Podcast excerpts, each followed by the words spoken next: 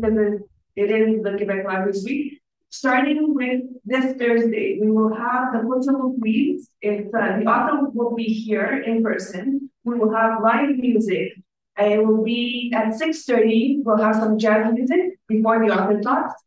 Then we'll have the author and she'll talk about her book, and you could also buy her book and she could sign it for you. The book is called The Paris Deception.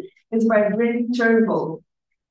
Then on Friday, we have a movie here called A Man Called Otto. It's at 2 p.m. And also we're going to talk about courses that we are offering at the library. It's iPad for Beginners. If you have an iPad and you don't know how exactly to use it, you can sign up to the library. You need to be a library member. It's for 6 weeks, and it's on Wednesdays from 10:30 to 12, starting October 25th, and it'll be $50 for 6 weeks. Also, next weekend, not this one, the next one, we have the used book sale. It's also part of Public Library Week.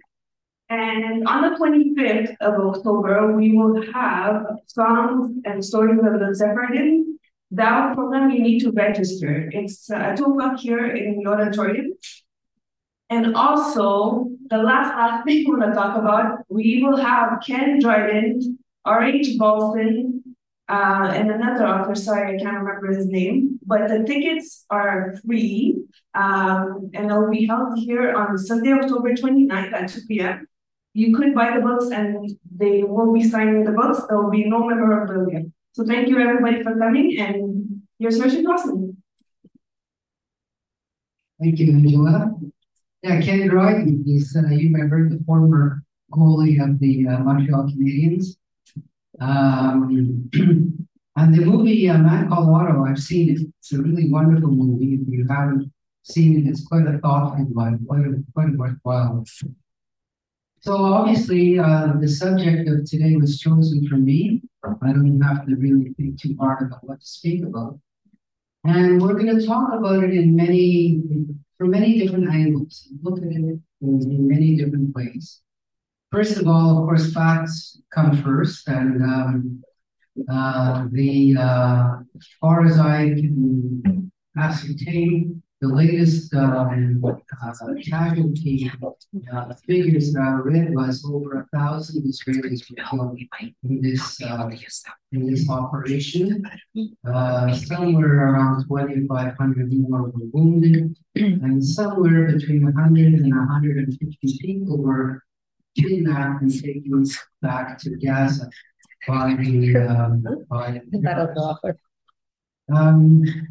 First, let's start off by saying this: that Israel is a modern, Western, wealthy country, and often in statistics and in comparisons, it's lumped in with all of the Western European countries. So Israel is considered somewhere around between 20 and the 25th wealthiest country in the world per capita. But this week's events shows the world that Israel is not quite in the same category as the rest of the countries.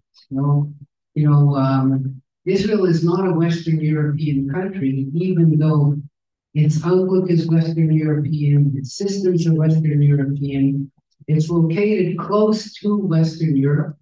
But it isn't in Western Europe. It's in the Middle East, with all of the negative connotations that that brings. So Israel lives in a rough neighborhood. And very often when Israeli politicians are questioned of how come the Israeli military is active against a certain group or against a certain place, they'll always answer the same way. They say, look, we're not Denmark. You can't compare us to Denmark. We don't live in a peaceful neighborhood. And if you don't live in a peaceful neighborhood, you have to have means to protect yourself and defend yourself. So let's look firstly at why this attack took place. In other words, we know what the results are now. But the people who did this attack, they didn't know. They had no idea what the results would be when they carried out the attack. For all they knew, They could have been stopped at the border and have accomplished not all that much. You remember, of course, that the world assumed and thought, and Israel itself thought, that it had a pretty impenetrable border at the Gaza-Israeli line. They had installed all kinds of sound detectors. They dug down to make a concrete wall completely all around Gaza so that the terrorists wouldn't be able to dig underneath it and come back up again, which they had done before. Israel has all kinds of drones, all kinds of spy satellites, all kinds of information, including paid spies in the Gaza itself. Israel has issued somewhere between 15,000 and 20,000 work permits for Gazans to cross into Israel daily to do their work. And you would have expected them to ask these people, you know, do you see anything extraordinary happening there lately? You know, if you have some information, you know, here's $100, let us know. So with all of that, with all of those tools, Israel was 100% surprised by this action. Even more serious was the information that I read today in the New York Times. Again, I'm just telling you what I read. That the Egyptian intelligence officer, the chief of Egyptian intelligence, spoke to Mr. Netanyahu himself and said, listen, something big is coming up in the next few weeks. Now, Mr. Netanyahu denies that he ever received that call. My question is, who are you going to believe? Why would an Egyptian intelligence officer reveal that he spoke to Mr. Netanyahu? What does he have to gain from it? And what does Mr. Netanyahu have to gain by denying that he ever got that call? My guess would be on the Egyptian intelligence office. Mr. Netanyahu has plenty of reasons to deny he got the call. Because if he didn't get the call and didn't do anything, that's pretty bad, right? So chances are that's exactly what happened. In fact, the intelligence officer said that Mr. Netanyahu said, you know, we're too busy in the West Bank and I don't have much kind of, let's say, reason to go ahead and fortify the Gaza border because we'll have all this activity to look after in the West Bank. That's what the head of Egyptian intelligence, Mr. Kamel, said that Mr. Netanyahu said. So let's leave that aside and let's go back to saying, what did Hamas try to accomplish? What was their, well, not only what was their reason, but kind of what did they hope? What did they hope would happen? Well, there's a few different things. Okay, a few different. First of all, before I say that, let's say that this operation was not put together in 1 week. This was an operation that was planned probably over a year or somewhere a bit less than that. The operation consisted of crossing the Israeli-Gaza border in 14 different places. It also consisted of people flying air gliders over the border. In other words, these things that look like a bicycle with wings that they flew over the border. It also consisted of manning boats, kind of those rubber dinghies, with people in them with guns to try to land on the Israeli plains. So it was a land, sea, and air operation. It also consisted of shooting off somewhere between 3,000 and 5,000 rockets simultaneously at Israel. So it was really a large-scale operation. It took a large amount of planning, coordination, getting all the supplies together, getting all the weapons together, getting all the soldiers together. It seems as if, from what I read today, that the Israelis found 1,500 bodies of Hamas terrorists dead in Israel. So that means that they sent in well over 2,000 people to do this operation. So it wasn't a fly-by-night operation. This was something really serious. So from the Hamas point of view, what was their reasoning for doing this and for doing this now? Let's try to figure this out for starters. They had a few things to look at and to consider.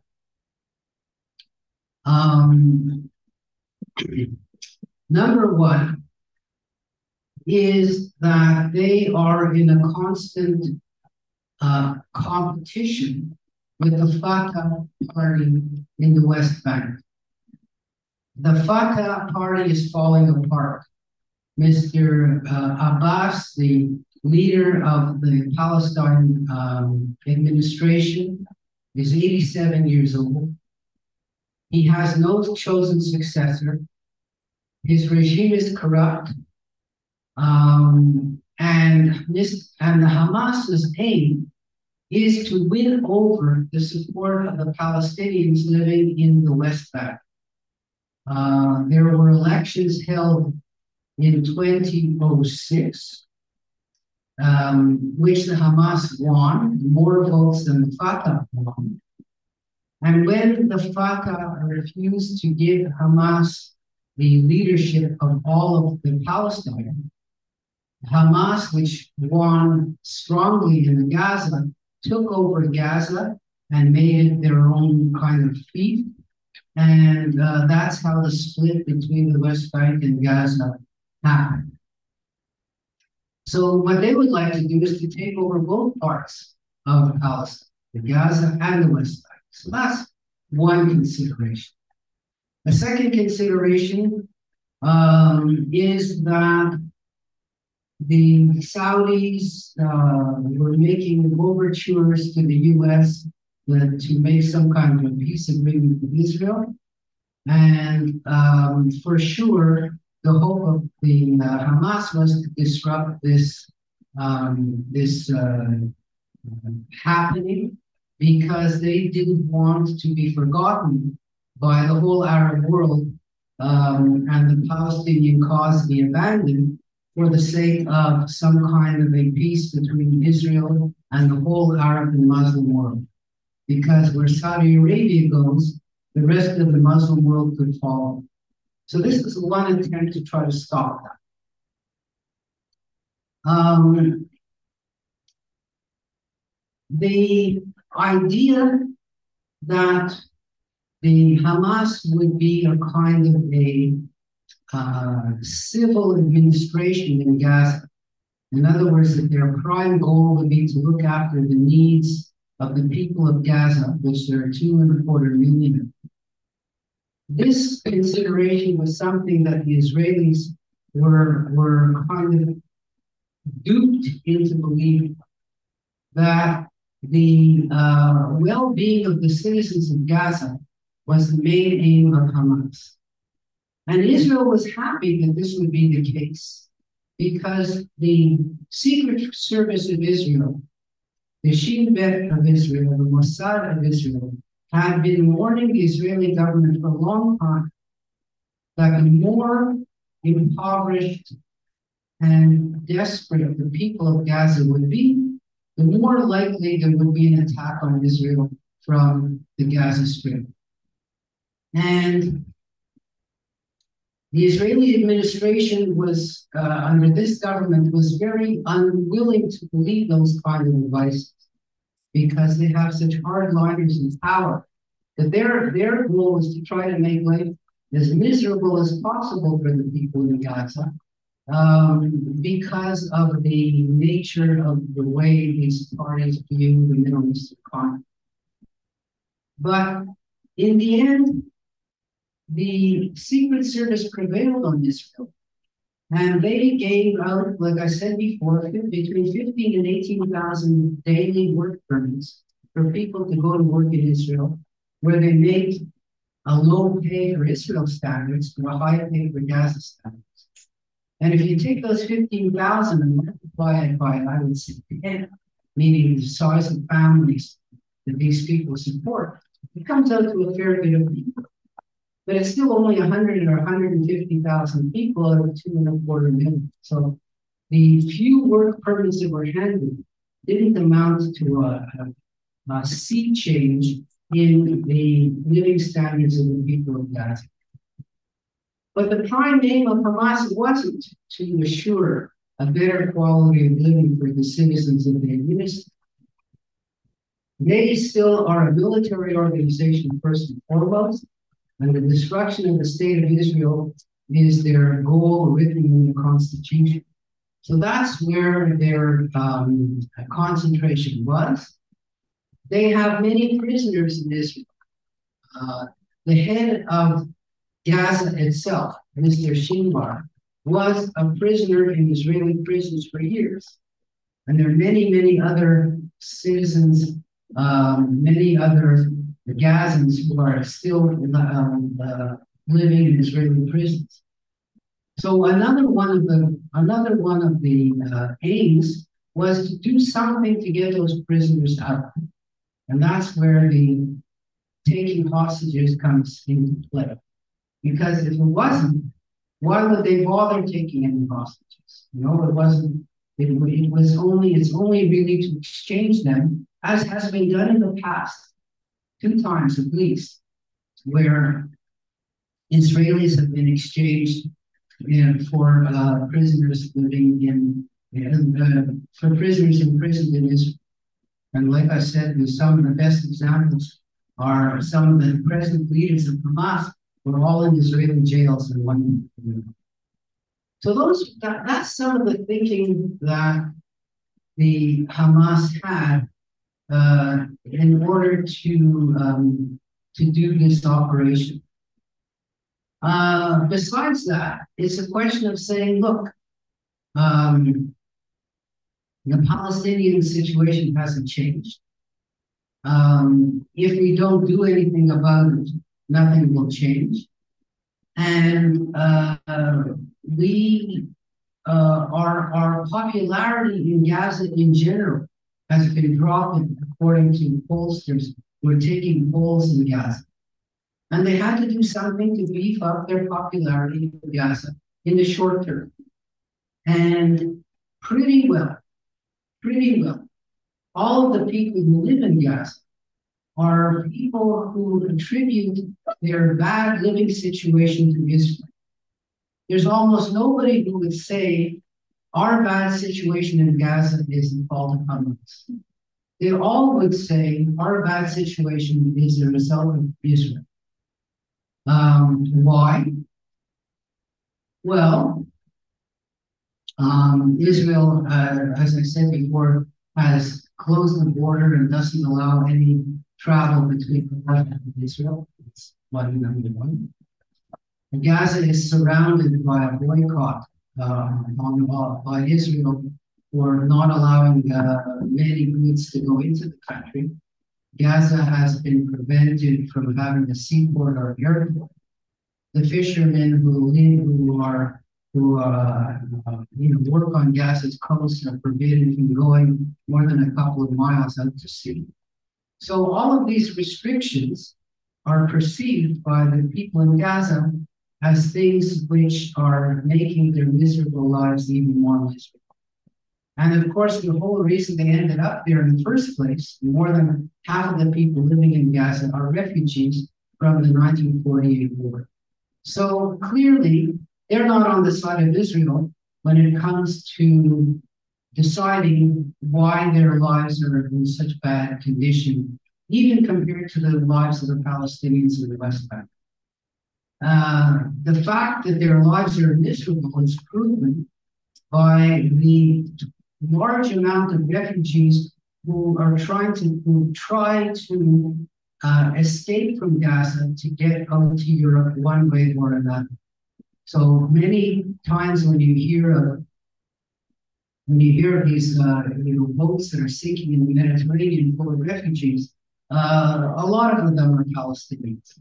And a lot of those Palestinians are people from Gaza who somehow get out to Egypt and then try to get to Europe, or people who might even leave from Gaza itself on little boats and try to get across the sea, which doesn't happen very often. So that's those are some of the kind of thinking of why this operation was carried. Now, some people have said that this operation in Gaza is similar to the 1973 war in Israel, between Israel and Egypt. Remember, we saw the movie Golda, some of you saw that movie, I'm sure. So that movie dealt with the 1973 war. And the initial start of it was in the same thing. You had a Jewish holiday in 1973, Yom Kippur, called the Yom Kippur War. The Egyptian troops that were on one side of the Suez Canal crossed the canal, surprised the Israeli troops, moved into the Sinai itself, fought many battles with the Israelis before they were finally driven back, 4 or 5 days after the confrontation started.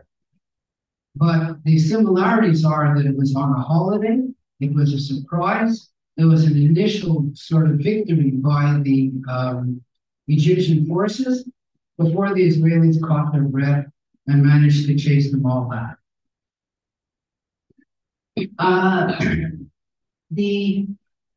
Those are the similarities.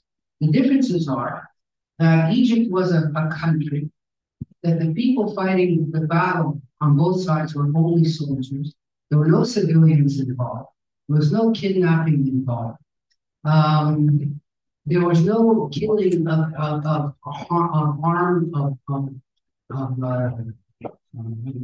people without weapons. So it was part of an ongoing battle and not a terrorist attack on a large scale, which is what this particular action was. But the final results of this whole battle were just, in the first few days. But my prediction is that in the long run, Israel will benefit from this attack, as happened in the 1973 war,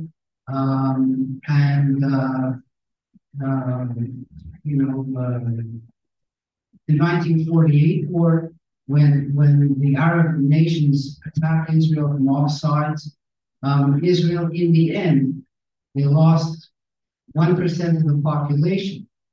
They didn't lose 1,000 people, but they lost 6,000 people when they only had 600,000 people.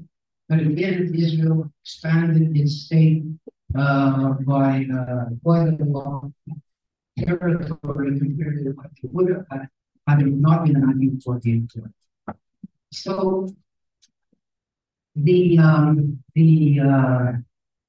Hamas people said themselves that the divisions in Israeli society were one of the common reasons why they decided to undertake this operation.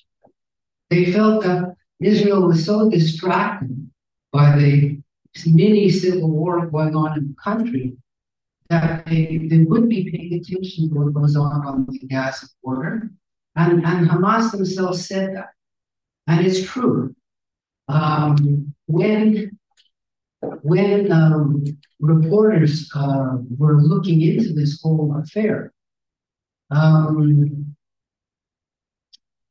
the Israeli military themselves said, "We took soldiers away from Gaza and put them in the West Bank in order to fight against the terrorism that was occurring there." Another hope of this action by the Hamas was that other Palestinians would join in and other Arabs would join in the attack on Israel. So in other words, once they opened the door, they were hoping that there would be a civil uprising. Uh-oh. Yeah. Oh, sorry. So then, yeah. We're coming. So they were forward. Do you think the batteries are going? I don't know.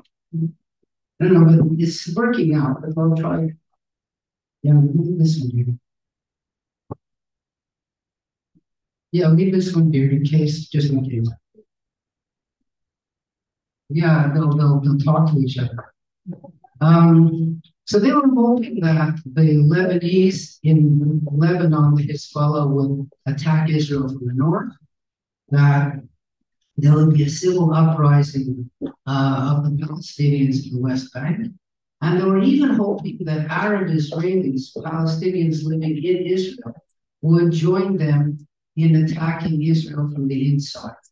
That was their hope, to create a whole sort of kind of four-corner attack on Israel itself, and that they would be the ones opening the door.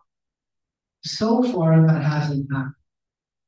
I have to point out to you a speech which probably didn't get that much attention, but the adult in the room was Mr. Abbas, Mansour Abbas, the leader of the Ram Party in Israel. The Ram Party in Israel was in the last coalition government when Prime Minister Bennett was the Prime Minister. It was the first time that an Arab party that ever joined actively an Israeli government. And he's in the opposition now, of course, with everybody else. And he made a speech immediately the day of this attack. His speech said, "I'm addressing all the Arabs living in Israel and in the West Bank, all the Palestinians. Please don't get involved in this action. Don't lend support to the terrorists. Don't give the Israelis an excuse to attack you for people living in the Palestine side." And for the Arab Israeli people, he said, look, our country is one country, and we as a country are being attacked. And I'm asking the Israeli Arab people to be loyal to the state. Now, that was a speech he gave. And so far, it's pretty well worked out. There's been a couple of smaller confrontations in the West Bank. And so far, from the point of view of the Israeli Arabs inside of Israel, so far, there hasn't been any hostilities, because there were last time, remember? The city of Ramallah was pretty well almost burned down by inter-ethnic hostilities between Israeli Arabs and Israeli Jews. So far, this hasn't happened, which is the definite bonus. The Hezbollah, for whatever reason, they've shot a few rockets into Israel, but so far, that's been relatively quiet. Now, the other thing you might ask is, well, Israel is famous for having this Iron Dome system, this system that shoots down rockets as they come over. And if you might recall, President Zelensky of Ukraine asked Israel for these rockets because they said, look, these are the most sophisticated ones. We need them.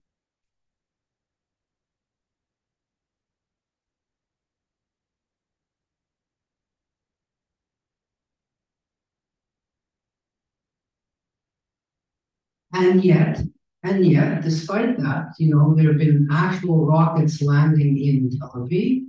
There were a couple landing in Jerusalem, on the outskirts of Jerusalem. They landed in Ashkelon, they landed in Rehovot, they landed in Rishon LeZion. Suburbs of Tel Aviv got hit by rockets. The calculation of Hamas was very simple. If we shoot out 5,000 rockets, they're not going to shoot down 5,000 rockets. Because, first of all, the rockets that Hamas shoots cost about $200-$300 a rocket. And the Iron Dome protection rockets are about $50,000 each. So all we have to do is just, you know, use up all their store of Iron Domes, and then they won't have any more left. How did Hamas manage to gather together 5,000 rockets? It's a question, of course, that many people have.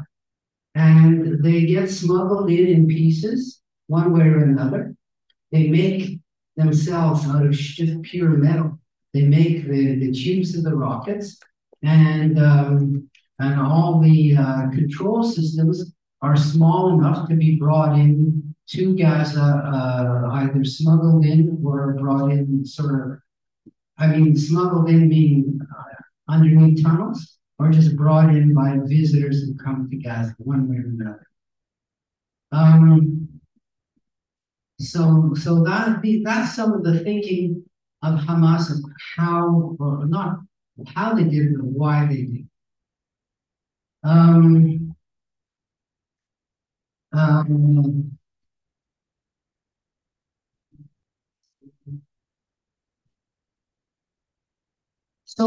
So what have been the results of this, okay?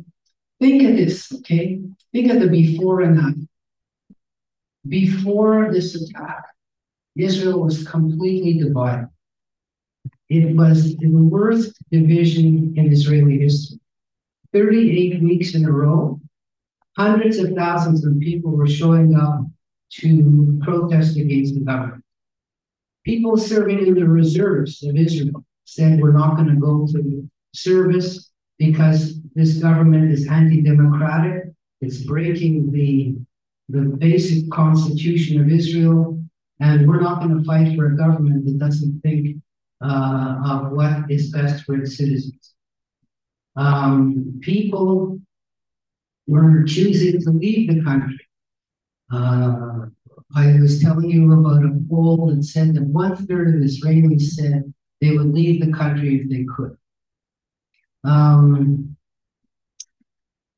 The world in general, especially governments which are kind of left-wing governments who love to side with the underdog, people in general love to side with the underdog and would criticize Israel. And Israel's behavior gave them so many excuses to criticize the country. Israel's behavior against its own people, Israel's behavior against the Palestinians who were under their control. It was kind of almost normal that criticism of Israel would be in the mainstream press. Let's put it like that. So what this attack has done is completely reversed that. They've united the country completely. Nobody said they're going to not serve in the reserves. Israelis living abroad have come back to the country to try to get into uniform to go serve in the reserves. Jewish communities around the world, of course, including the meeting yesterday, which I was watching on Zoom, which was a wonderful meeting, have given support, not just morally, but financially as well.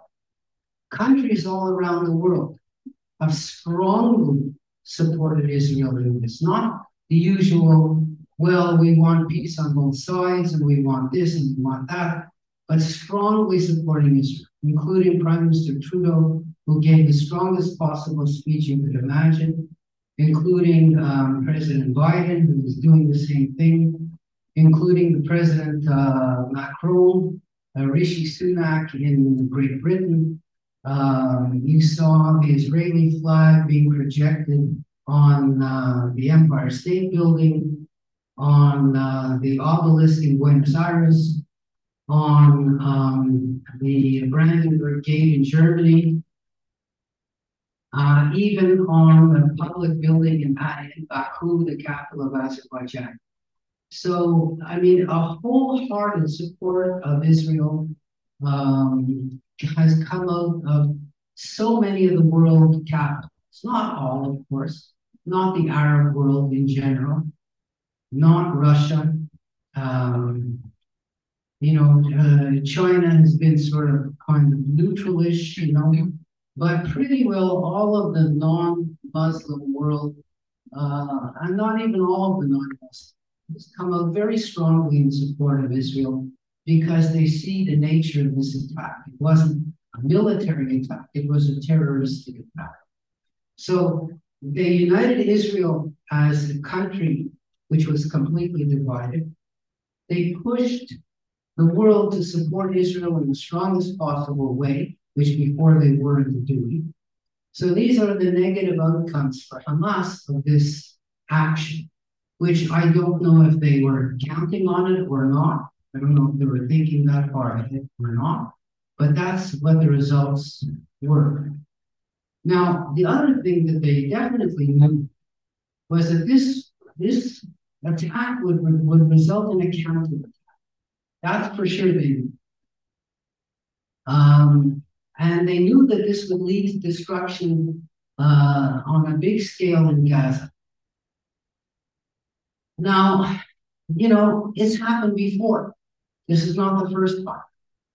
You know that in 2014, Israel sent tanks and troops into Gaza itself to, quote, get rid of Hamas for once and for all. Obviously, it didn't work because they're still there. The Hamas might hope that Israel comes into Gaza with their military, because that way they can show the population of Gaza that Israel is the invader, that Israel has destroyed your homes, that Israel has destroyed your lives, and we are the only ones to resist. We're the only ones who can protect you as best we can. So that is another motivation for why they're doing this. And if Israel goes into Gaza again, they'll have the same problem that they had before, which is that they're fighting on a home ground of a terrorist organization, which has had years to dig tunnels, to plant booby traps, to plant mines, to just think of a tank going through a city. All you have to do is be on the roof of any of the buildings there and just shoot down those rockets and self-propelled grenades. It's like they're sitting ducks. Not only that, but any soldiers that capture, they can immediately make them disappear down some hole somewhere that no one will ever find. The whole part of Gaza is rife with underground tunnels, interconnecting tunnels with escape hatches, with food, with lights, with batteries. The people could live down there for months. And that's probably where the leadership is right now of the Hamas. So it's no easy task for Israel to do that. And let's say Israel does do that. Let's say Israel goes into Gaza and decides to take all the casualties that this is going to entail. And they end up taking control of the whole Gaza Strip, which is, as you probably may know, it's 10 kilometers wide and 40 kilometers long. It's not big, right? It's less than the island of Montreal, pretty much. It's smaller than the island of Montreal.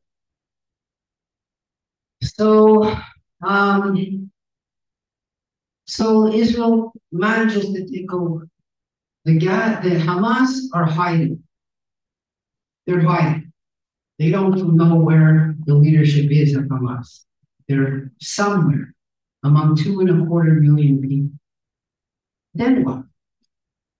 What's Israel's plan once they take over the Gaza Strip, if they decide to do that? Now what? They have 2.25 million people who obviously view them the way I said before. They destroy hundreds of thousands of dollars worth of real estate by blowing up buildings. So far, somewhere around 700 Gazans have been killed. And obviously it's going to be much more once Israel goes in. But then what does Israel do at that point? The reason why Israel occupied the Gaza from 1967 until 2005. So you're talking 40 odd years. How come Israel left Gaza in the first place? I mean, there wasn't a war at that time. There wasn't a peace agreement at that time. So why did they leave? Remember, at that time, there were even 5,000 Jewish settlers living in the Gaza Strip, in settlements. They left because it was not worth the trouble to stay there. They were getting attacked all the time, and they had no way of defending themselves. They would put mines, they would shoot soldiers. It's a warren of you know, a densely populated city of people who don't like you. So if you're walking around or driving around, you're a sitting duck. And at some point or other, Israel figured, you know what? The hell, it's not worth it. We're not gaining anything by being here. And if we just get out, we cut our losses.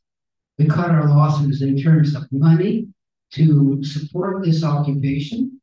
And we cut our losses in terms of soldiers that we're losing every single day, one here, one there, to ambushes, et cetera, et cetera, et cetera.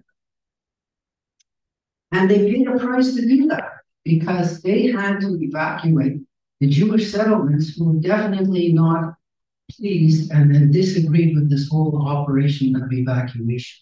So they had to face that political difficulty. And even to face that political difficulty, they still agreed it's worth it. So now, if they go in to the Gaza, then what? Like I said, what's the idea? What's the plan? They said, we have to get rid of Hamas once and for all. But did they think that the people will all of a sudden turn to become, you know, Israeli patriots? You think they say, wow, Hamas ruled over us and for years, and now we're free, and we want democratic elections, and we want a better standard of living and all that. When Israel evacuated Gaza in 2005, they left working greenhouses that were worth hundreds of thousands of dollars, if not millions. And they left them for the Gazans to take over, to produce agricultural products in specially made greenhouses. As soon as they got there, the Gazans destroyed the greenhouses because they said, we don't want any gifts from Israel.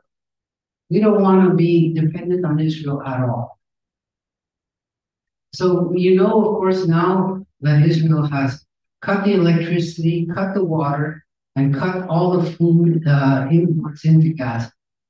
So what they're doing, of course, is trying to make the lives of Gazans difficult. Again, for what end? Well, one end is simply, of course, revenge. I mean, you have to respond in some way when the people are just so shocked by what happened. So revenge is one thing. But if Israel enters Gaza and takes over Gaza, I mean, are the people going to say, oh, you know, thank you so much for turning the water back on? Or are they going to say, we hate you because you turned the water off in the first place? So this is, you know, these are just some of the thinking that is going on as a proof of how united Israel is today. On Shabbat, the Hasidim, the ultra-Orthodox Jews, drove the soldiers to their bases to break Shabbat in order to do that. Like I said, now, politically, there have been offers to make a coalition government by the opposition parties. They said, look, Israel is in such a crisis. We have to act with one voice. We can't be divided. So far, Mr. Netanyahu has not taken up that suggestion, but he may. One of the offers came with a condition that you get rid of the Jewish Power Party and the religious settler party from the government, because they are in part responsible for this whole war in an indirect way, as I mentioned before. So far, of course, this hasn't happened. This grand coalition hasn't taken part. But one thing I can tell you for sure is that Mr. Netanyahu's political life is finished. Whether he resigns now or whether he gets kicked out of the next election in a massive loss is for sure going to happen. You remember that Golda Meir, who committed a far less mistake,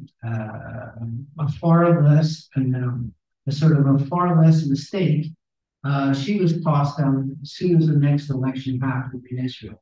So, I mean to say, her party was tossed out. So that's for sure. His political life is finished. He promoted himself as the king of security of Israel. I will keep you safe, and only I can keep you safe. And now, everyone in Israel, of course, says the same thing. Now it's not the time to cast blame. Now it's not the time to throw stones. Now it's not the time to divide ourselves by saying whose fault is what. We have to win this war first, and then we'll look after this. But for sure, they're going to look after it. That's for sure. Because in Israel, nothing matters more than security. That's the first thing. Israelis know that they live in a tough neighborhood. They know that they have enemies all around who would like to get rid of them. And if Israel can keep the state secure, and if it all goes on nowadays with modern technology, with modern media, with social media, it's all out there. Seeing pictures of grandmothers being taken away, seeing pictures of people slaughtered. 260 people going to that music festival were slaughtered in cold blood on video. So what can Mr. Netanyahu say to defend himself? Pretty well nothing, as far as I can see. But you know, that, like I said, that's something for later. Let me just see what else about it. Oh, yes, in terms of support, I was talking about world support, you know, that the U.S. is sending a warship to the Eastern Mediterranean. The U.S. has warned Iran not to get involved in this war. They've warned Lebanon not to get involved in the war. They're probably bringing more reinforcements for the Iron Dome missiles, like replacement missiles for that, because Raytheon company in the U.S. makes those same missiles that are used in the Iron Dome system.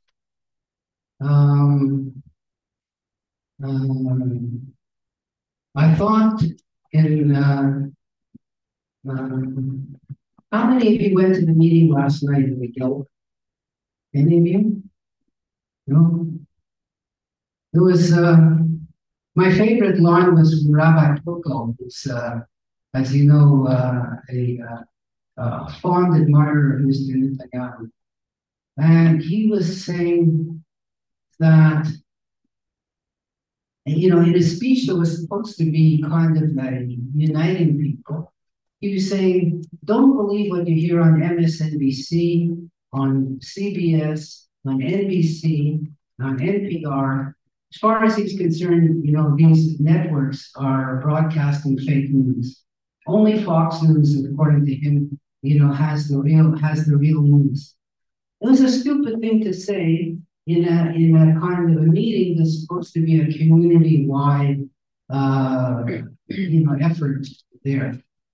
What was so impressed to me was that the Quebec government, the CAQ government, sent two ministers to show up and to declare the unreserved support that Quebec has for Israel, that the Quebec government has for Israel. One of them spoke for 5 minutes, saying how Quebec is just supportive of the country, wishes that this, that things turn out well, that Quebec and Israel have some strong ties to each other. Quebec was about to open a kind of a cultural bureau in Israel. And it was considering that there's plenty of opposition to Israel in Quebec, considering that Montreal itself has today somewhere around more than 300,000 Muslims living in Montreal. It's like you're talking more than 10% of the population today of Montreal is Muslim, greater Montreal. It's quite a strong, it's a very, very strong gesture, we'll say, that the Quebec government made. It was Benoit Charette, in case you want to know who it was him. And it was such a heartwarming speech. I was really surprised to hear it. Of course, Anthony Fassfather spoke so well, and to unite, to, as I said, to unite the whole world, the whole reasonable world in favor of Israel was one of the results of this invasion. Let me just see if I have anything else.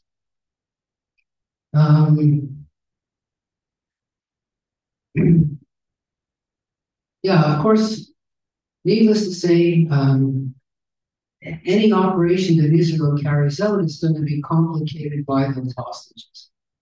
That's really a consideration. In the past, Israel has shown extreme willingness to pay a high price, even to get back dead bodies from Lebanon or from Gaza. And now it's not one person. Remember, they released 1,000 prisoners to get back Gilad Shalit, who was kidnapped, and he was held there for 6 years or more. I think it was something like 6 years. Don't catch me on that one. I'm not sure, but it was something like that. Now they've got 130, including women and children and old people. So, if Israel carries out some sort of massive invasion, Hamas on television will start killing hostages. I mean, if they did it on television in Israel, why wouldn't they do it on television in Gaza? So that's really a consideration. It's really a tough decision for Israel to make, to decide how to proceed in this situation.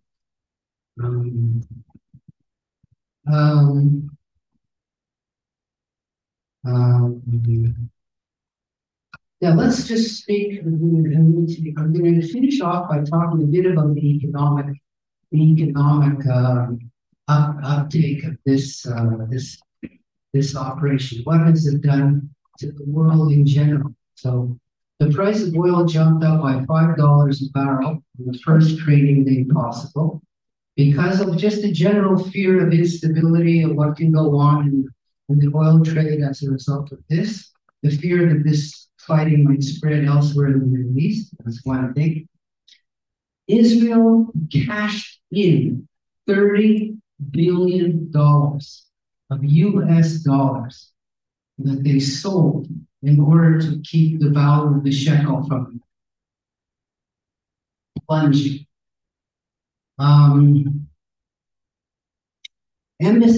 Countries around the world flew planes in to take their citizens out. So this is another important, a different factor here. Israel has so many foreigners living in the country. There's so many dual citizens of Israel and another country that, like they say, 11 Americans were killed, 2 Canadians were killed, 4 Argentinians were killed. Some people from Thailand were killed and some were taken hostage. Pretty well, their citizens, British citizens, of course, from France were killed, from Italy were killed, from Germany were killed. It turns the conflict into a kind of international effort, because these countries that they know they have hostages, they're right now talking to intermediaries Qatar, for example, will talk to Hamas to say, hey, we have Americans, you're holding Americans. If you want us to do, you know, if you don't want us to get involved, you better get them released one way or another. So that there's really so many people in that situation. And it draws those countries who have citizens who are killed and who are kidnapped, it draws them into the conflict. It shows these countries, you know, how much of a terrorist organization Hamas is. And again, I don't know if Hamas figured that this could happen, but this is an extra complication to their whole sort of game plan, that they have the whole world trying to get their hostages free or blaming Hamas for killing. I mean, if the United States has gone to war against countries who have harmed their citizens abroad. The Spanish-American War, for example, in 1898, one of the causes of that was just that. So it draws the world closer to Israel, in addition to drawing Israel closer to itself. Those are two really important achievements that Hamas has done. So we're going back to business. So all of these people leaving Israel. Planes came from Romania, planes came from Serbia, planes are coming from all around the world to evacuate all of their people. All of the tourism in Israel has stopped. Flights to Israel, commercial flights, have almost completely stopped. So this is going to be a major blow to Israel's economy, this war. And of course, it will affect Israel in Israel's credibility in the long term. Israel promoted itself as a security expert, selling security systems all around the world. Drones, spy satellites, telephone equipment, all kinds of spy gear. And now people, their competitors will say, well, don't buy from Israel. Look at all that spy stuff got. So this is not only, it's an economic blow to Israel, as well as a prestige blow to Israel, and a political blow to Israel. It's all that all rolled into one. And I would finish off by saying that the Israeli government, Mr. Ben-Gvir in particular, the security minister, what was he concerned with lately? How to make the lives of Palestinian prisoners worse. When they were allowed to take showers once a week, he decided to make them take showers only once a month. He was saying the food that they're giving the Palestinian prisoners is too brutal. He ordered that their conditions be made worse.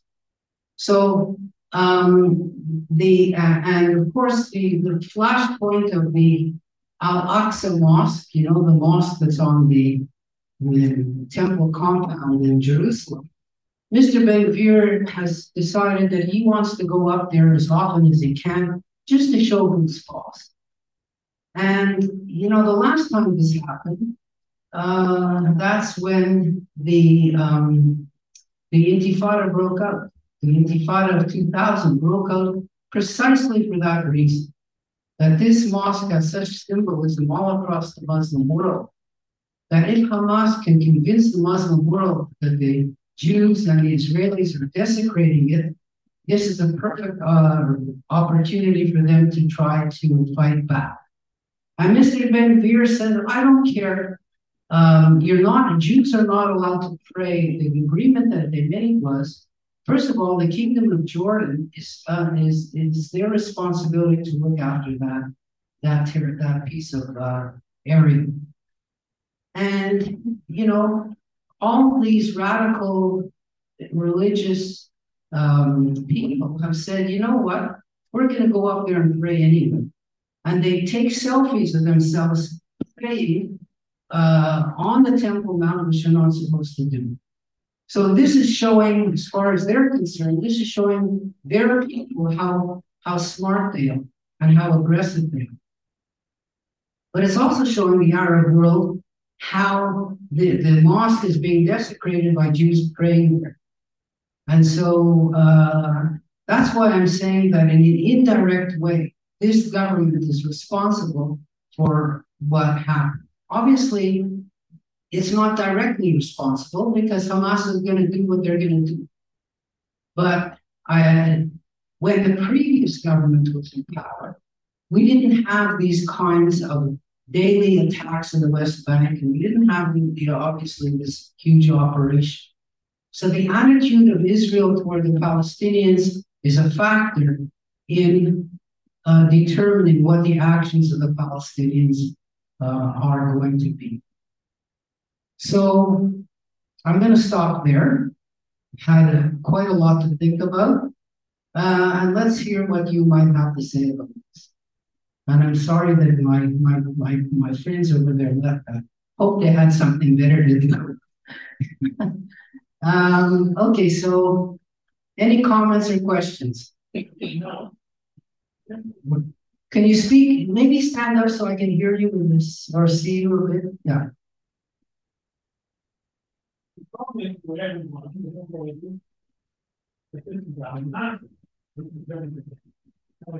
is, should we give him a mic?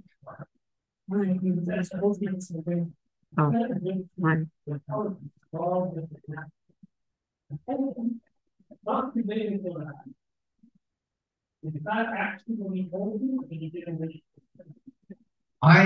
there. I wasn't party to the call. I can tell you what I read in the New York Times today.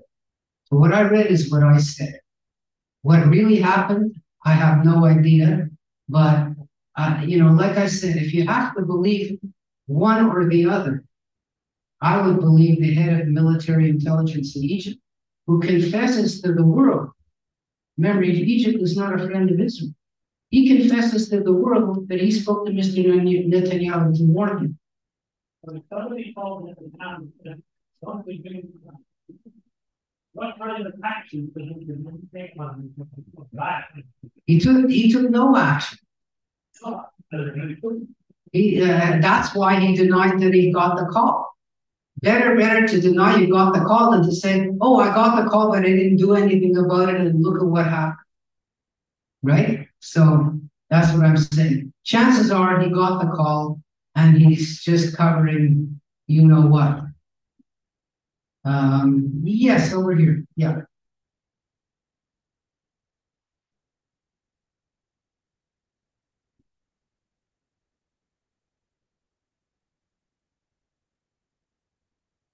Well, okay, the question is, what do I think is going to happen to the hostages? My feeling is, first of all, they asked the Israeli government, are you negotiating to get the hostages out? And Israel said, we're absolutely not negotiating. We're too busy fighting the war. That tells me they're absolutely negotiating. Qatar, the country Qatar is the, two countries took part and have taken part in relationships between Israel and Hamas. Egypt is number one, and Qatar is number two. Qatar is the country which has been paying millions of dollars to Gaza to help them out. And they're doing it with Israeli support and with Israeli cooperation. They fly in suitcases full of US $100 bills every month. And every single month, those $100 bills are being given out one by one to needy families in the Gaza. This all comes from Qatar. Because there's no banking system that's working in Gaza that could be available to process that kind of money if it were somehow transferred to people's bank accounts. Too complicated. Qatar has said that they are negotiating about the hostages. That's what they said.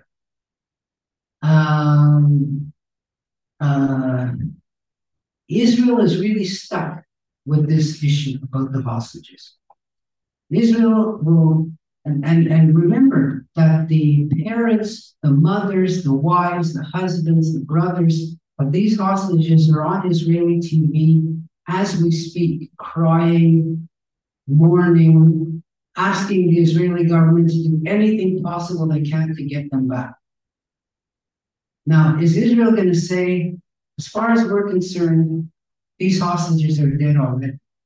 We're going to go in and bomb the hell out of Gaza, and we're not going to be held back by the presence of hostages.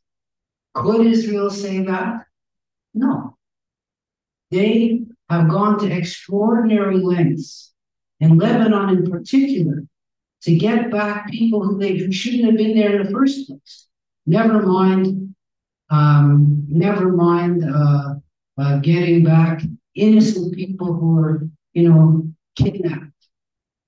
So I don't believe the hard right in Israel is telling the government, forget about the hostages. Just bomb the crap out of the Palestinians. I don't believe Israel's going to do that.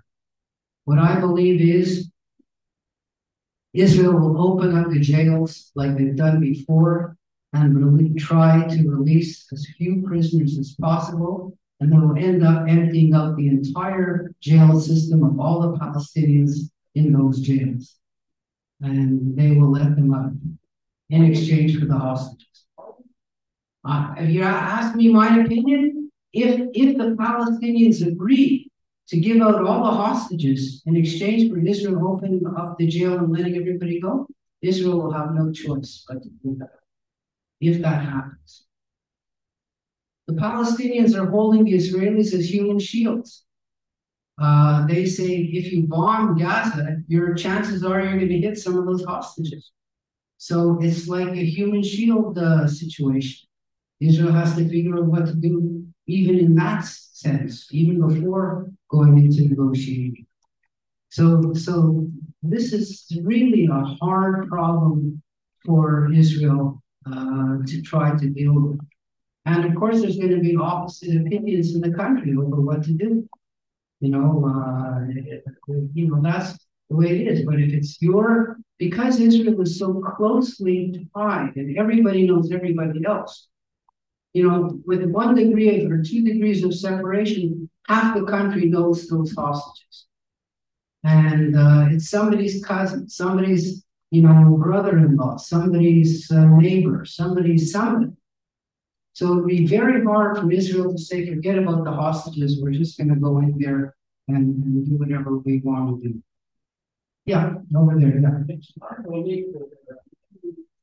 People living in Gaza who are against Hamas. That's true. Correct. That is correct. That is correct. And even, not even so much even like being afraid to say anything for that reason, but there are scientific polls that are taken in Gaza by Palestinian statistical authorities asking people anonymously, what do you think of Hamas? And their level of support has been dropping steadily. So this could also be one reason why they pulled this off, but that is the case. For sure, it's a dictatorship. For sure, they don't have a free press. For sure, they don't have a free court system. For sure, they throw people in jail that they don't like. And they control everything. So they can make someone's lives miserable. They can, for example, not give out that welfare payment that's received from Qatar to give out to the citizens. So it's not easy to be in opposition in Gaza. And remember, by the way, not only are they a nationalist organization, they're a religious organization, right? They're part of the Muslim Brotherhood. So if you're a feminist, if you're a gay, if you don't want to walk around without a hijab, Gaza is not the place to be, to put it like that. But at the same time, there's very few people who would say, we would prefer Israel to rule over us in Gaza. There are very few. They're more like that in the West Bank because they have more ties with Israel, because they work in Israel. But in Gaza, there's not many people who are of that opinion. Someone else, I saw a hand. Yeah, over there. Yeah. Well, no, but there were also reports that they took dead Israelis they had killed back to Gaza with them. So not just live people, but dead people. And why did they do that? So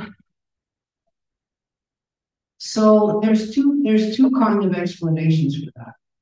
One is that Israel has proven that they're willing to pay a price to even get dead people back. That's one. The second thing is that they want to show their own people, look at what we've done. Look at what we've accomplished to hurt Israel. Here's our proof. We have dead people right here. No, that's the second thing that the second idea that they had. But they're also throwing children in Egypt, which is over their animals. They put them in. That's right. I mean, they showed on TV how they kill people, like slaughtering them like animals with life at the throat, and broadcast it on Facebook or on social media. So this is definitely a kind of a pent-up resentment against Israel that they are showing that at last, and even for a short time, we are the bosses. We control the events. Yeah, murder.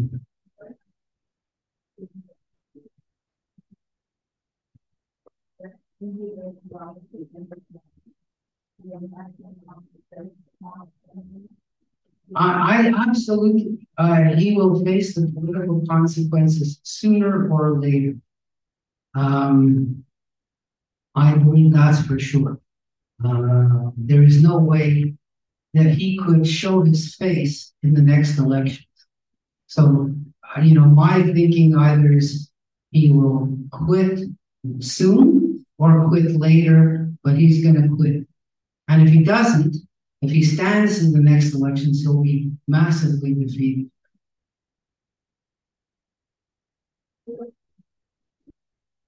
Well, the jail, the threat of him going to jail is sort of, before this, is what was keeping him in office. Like I said, at this point, there's nothing that counts more in Israel than winning this battle and restoring the confidence in the military that Israel lost for a bit. His jail issues are like on the back page. So, Israel has a free press. Israel has a strong opposition. And you better believe that when all of this calms down, and it will, that those forces will be on top of the government like there's no tomorrow. So that, that the divisions that were there before are still going to be there. Yeah.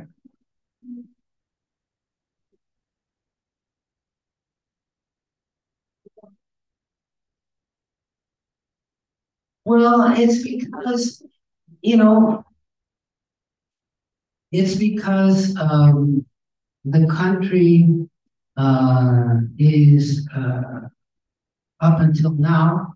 It is a strong, modern, democratic country, and it's able to absorb these kind of shocks without falling apart. And the Arab world before this somehow is convinced that they're able to destroy Israel as a whole. They're able to completely take over Israel. The dream is that they will take over the country and bring all the refugees back and kick all the Jews out.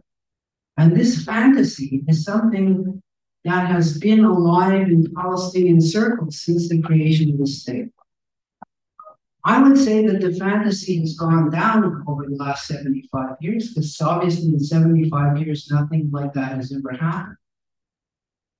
But the actions of Hamas are there to try to prove that this fantasy is still alive. And you know, whenever Israel overcomes this dream, it's like another failure for the Arabs, for the Arab world. And there are many Arabs, many Palestinians who said that, you know, it's time for us to come face to face with reality. We're not going back to the Israel of 1947, to the Palestine of 1947. There are many Palestinians who, seeing how poorly the West Bank is run, never mind Gaza, I said, look, you know, our dream of having our own state is never going to happen. And it's time to even stop about dreaming of a Palestinian state altogether. Let's somehow be part of Israel one way or another, and our lives will be better if that's the case. So there's lots of Palestinians that are looking at the Arab Israeli citizens and saying, look how much better they are than we, how much better off their lives are than our lives.